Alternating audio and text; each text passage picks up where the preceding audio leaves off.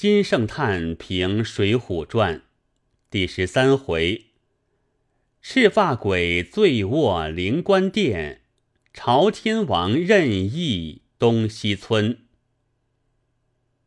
一部书共计七十回，前后凡序一百八人，而晁盖则其提纲挈领之人也。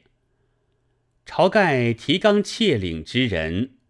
则应下笔第一回便与先序，先序晁盖以得停当，然后从而因事造景，次第叙出一百八个人来，此必然之事也。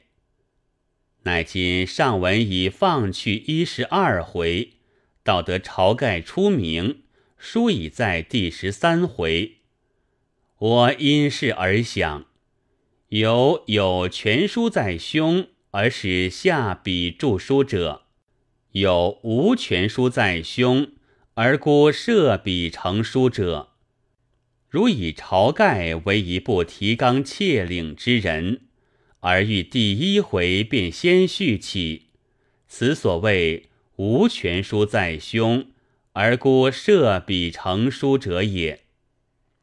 若既以晁盖为，一部提纲挈领之人，而又不得不先放去一十二回，直至第十三回方与出名。此所谓有全书在胸，而后下笔著书者也。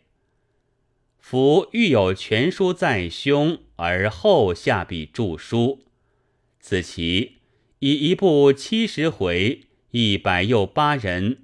轮回周叠于眉间心上，扶其一朝一夕而已哉！观鸳鸯而知金针，读古今之书而能识其经营，与日欲得见斯人矣。嘉亮初出草庐，加一句曰：“人多做不得。”人少亦做不得，志哉言乎！虽以治天下，岂复有疑论哉？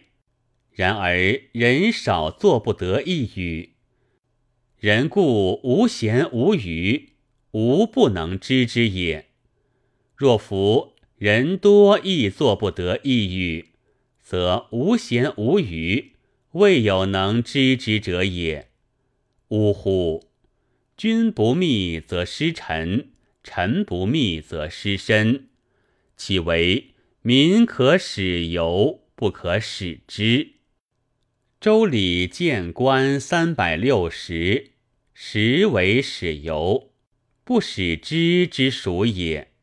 枢机之地，唯是二三公姑得欲闻之，人多做不得。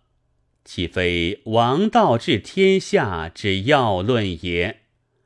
吾可以其拜官之言也而呼之哉？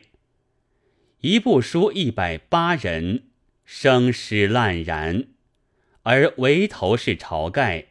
先说坐下一梦，皆乎可以悟矣。夫罗列此一部书一百八人之事迹。岂不有哭有笑，有赞有骂，有让有夺，有成有败，有俯首受辱，有提刀报仇？然而唯头先说是梦，则知无一而非梦也。大地梦国，古今梦影，荣辱梦事，众生梦魂，岂为一部书？一百八人而已，尽大千世界，无不同在一局。求其先觉者，自大雄士以外，无闻矣。真交假录，纷然成诵，长夜漫漫，胡可生叹？